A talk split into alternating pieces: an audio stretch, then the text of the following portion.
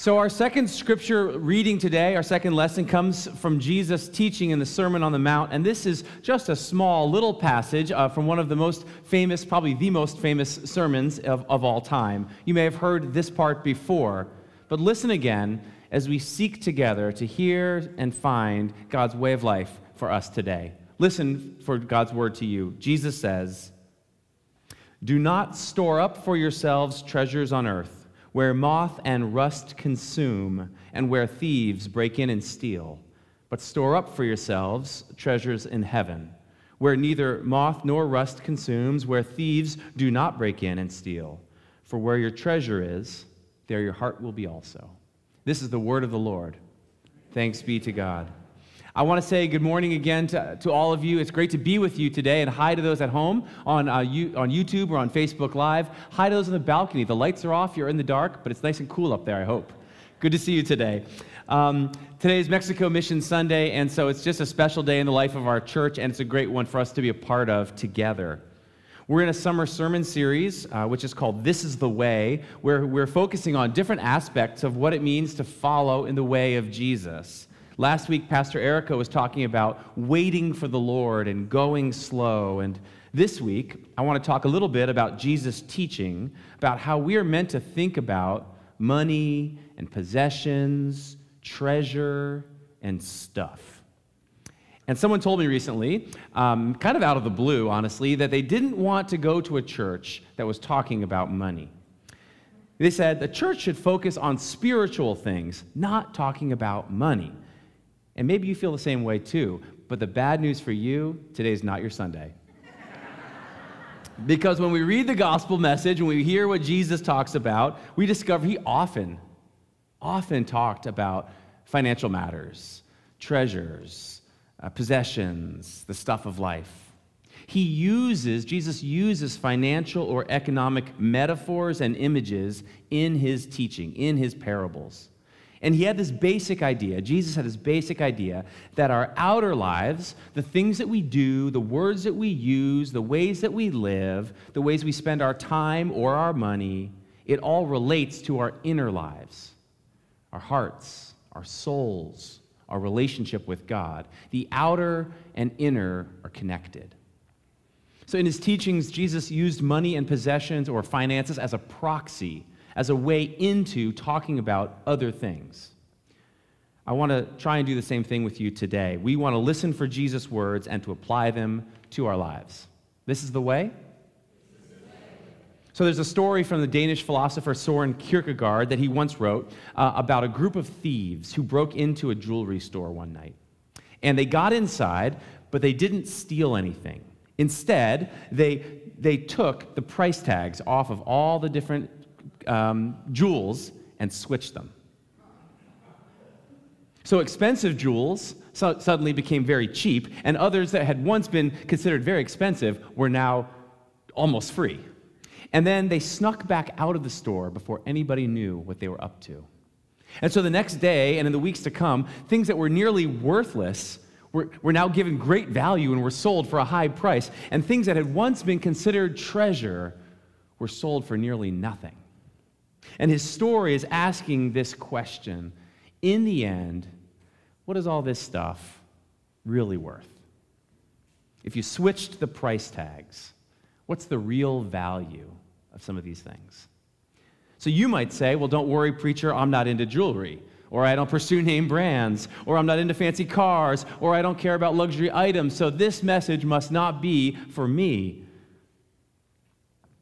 But notice that Jesus does not say, don't treasure anything. Never seek treasure. Don't have anything you care about, desire, want, use, need in your life. He doesn't say that. He says, do not store up for yourselves treasures on earth, but store up treasures in heaven. And where your treasure is, your heart will be also. He assumes, Jesus assumes we will treasure some things. Jesus assumes we will store up treasures one way or another. There are things that are important to us. There are things that are important to you. What do you treasure? What would you count as your treasure? Remember this word that we're using, treasure, in the New Testament Greek of the Bible? It's the same word where we get the English word thesaurus from. A thesaurus is a treasure trove of words, and the same word is being used here. This, this weekend, my wife Lisa told me that she was going to buy a new bike, and I quoted to her from this scripture. No, I didn't do that. I'm trying to stay married. Come on. Um, but I did ask her, I said, Do you really need a new bike? And, um, um, but her old bike had broken and we had to get rid of it. And she said, I don't really love bikes. I don't really um, care that much about bikes. But we're leaving on vacation this week. We're going up to Donner Lake with our, with our kids and our families. And she said, I don't want to miss out on family bike rides. Like, I want to go on a bike ride with my family. She doesn't treasure the bike, she treasures the time, she treasures the experience, she treasures the relationship. Sometimes those um, material items and things relate to what we really deeply treasure. So, what about you? What do you treasure? Or maybe, where is your treasure? That's the deeper question Jesus is asking underneath his words. When I was in high school, a bunch of my friends um, once bought uh, t- tickets to go and see a big concert that was coming to town. It was by a rock group called Live. And um, they had hits like Lightning crash, Crashes and Selling the Drama. Some of you who are listening to uh, music in the mid 90s, like rock music on the radio, you would recognize this band and their songs, even if you just heard it, even if you don't know the name. They were a big, a big band at the time. Tickets were selling for like $100, which to me was a lot of money as a high school student. Even now, it kind of sounds like a lot of money, but back then it was even more. And my best friends, and so I didn't go. And so I said, I'm not going to go with you guys. And uh, my best friend's mom asked me why I hadn't gone with my group of friends. And I told her in this sort of very self righteous way, um, well, that's not how I want to spend my money. It seems like a real waste. And she looked at me and told me something very true. She said, I think you just didn't love that music. You didn't know about that concert. You didn't want to go. It wasn't about money. You just didn't want to go. And that's okay. And she was right. I didn't really love the music. I didn't know about the concert experience. So it just wasn't for me to spend my money on. But when something, but when there is something that you love, when there is a concert that you like, when there is something in your life that you would seek or desire or enjoy or want, chances are you will spend your money. You will offer your resources or your time or your energy to get involved with that thing. Am I speaking the truth? If there's something that you care about, that you're into, you'll probably put your resources toward it. Jesus has this basic insight into our lives.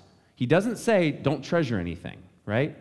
or it's bad to treasure or value or seek or desire or love something. There are plenty of other religious traditions, not Christianity, other Christian or other uh, traditions which say, which are all about not being attached to anything. Be unattached to the things of this world. Completely detach yourself. That's not the Christian teaching. Christianity brings together a sense of God's kingdom, the spiritual world, involved with, integrated with into our physical material world today. Those things matter, they matter together. So, what or where is your treasure? Because where your treasure is, your heart will be also. So, here's our challenge. Here's our challenge as we think about this. Um, we are a treasure seeking people, it's a given. We, uh, it's a given that we are not unattached to things that matter to us. If something matters to you, you attach to it, you're involved with it. Jesus says that it's important that our outer lives and commitments and maybe spending patterns line up with or relate to our inner lives and our sense of our faith. So, given all of this, how then shall we live? That's the challenge. What's the right relationship with the money or resources that God has given us in our lives? And how should we think about it? So, one way, a first way, maybe in an obvious response, is that we should put our money where our mouth is. One way to respond to this is just put your money where your mouth is. Um, make sure that you're putting, or we are putting, our finances towards the things we say or claim we believe in, or we care about, or we're attached to. Today, this Sunday, is, a, is this Mexico Mission Sunday, and on display this morning for our church is an expression of that where we say we care about the world, we want to help our neighbors in need, we want to be people who bless others. Here's one way that our church seeks to do that to use experiences like this mission trip to shape our lives, but also to help those in the world. A second response to um, Jesus' teaching about money is to reorient our relationship to it. If we don't want to build up treasures here on earth, things that maybe in the end don't have a lot of lasting value, um, how about we do something else? There's a great line by, um, in a novel by Dave Eggers, who's a novelist, and one of his characters says this. He says, Keep the money in your hand, never in your heart. And I love that line. Keep your money in your hand, where you can give it, use it, spend it. That's what it's for. Not in your heart, where it takes root and takes over. The old saying isn't money is the root of all evil, it's the love of money, which is the root of all evil. Money is just a tool. So, money and treasure have value as far as we use them in the right ways or in good ways. Maybe to be generous to others, maybe to help where we can, to get the bike so we can take a family bike ride, but also how we set up our own finances to make sure that our treasure is being stored up in the right place. You know, this last week I had a, a conversation with a woman in our church who told me she had sold a house. Recently, she sold a house. And I don't need to explain to you all the uh, Bay Area economy around um, real estate, right? Anybody here try to buy a house recently? I'm sorry. Um, and so she sold a house, and, and I, don't, I didn't ask her about the, the figures, but I'm sure she did quite well. And she said, um, Pastor, I need to tithe on this sale of the house. For those of you who don't know that term, a tithe is a 10% offering or gift to God. And some of us here in our church are regular tithers. We practice 10% tithing. That's how we actually set up our whole financial household life. That's part of the reason our congregation is strong in terms of our finances. We have people who give regularly, consistently at that kind of level. And this woman said, Look, I've come into some treasure, and I may never get this kind of treasure again. So I'm going to take my chance right now to put this treasure somewhere that no moth can destroy, no rust can get at, no thief can take away. I want to put it into something that our church is working on, something that my faith compels me to be a part of. I wonder for you as you hear this, te- this, this message today on this Mexico Mission Sunday, are you like this woman in some way? Who says, My heart is with the mission of my church, and I want to put my treasure there. My heart is with the mission of our church, so let me put some of my treasure there. Are you somebody who believes that what God is doing among the people wearing these t shirts today, you see them sprinkled around, that that matters, that that's an important part as we grow up together in faith. Or, or the way that our whole church is blessed and enlivened and energized when we send out groups who come back and tell us what's going on in the world. I want to invite you today to consider how your treasure, how your treasure is, where your treasure is, what your treasure is, and how you can put it toward the things that matter to you in your life as an expression of your heart. Giving to the things of God is a practice of the people of God. This is the way. This is the way. But you know, it works the other way too. It works the other way around. Maybe you are actually not so sure today. I'm talking to you if your heart is with this mission. But what if you're not so sure? Or you're a visitor here among us? Or maybe you're newer in your faith and you're exploring what does it mean to follow Jesus and listen to his teaching, which says, Where your treasure is, there your heart will be also. If that's the case, then just listen to your life. Listen to your life and your relationship with your treasure. Over time, the things that you do with your money, with your finances, with your resources, the things that God has put into your care, it will shape your heart. You, will be shaped over time. So if you just pay attention and watch, you'll see the way that your money and how you use it shapes your heart. The habits of generous giving and using your money in, the way, in, uh, in ways that help or bless are built up over time. It's a habit built up over time. So don't wait until your treasure dims or fades or is taken away. Because someday a thief will break into your store in the middle of the night and will switch all the tags on everything you've got.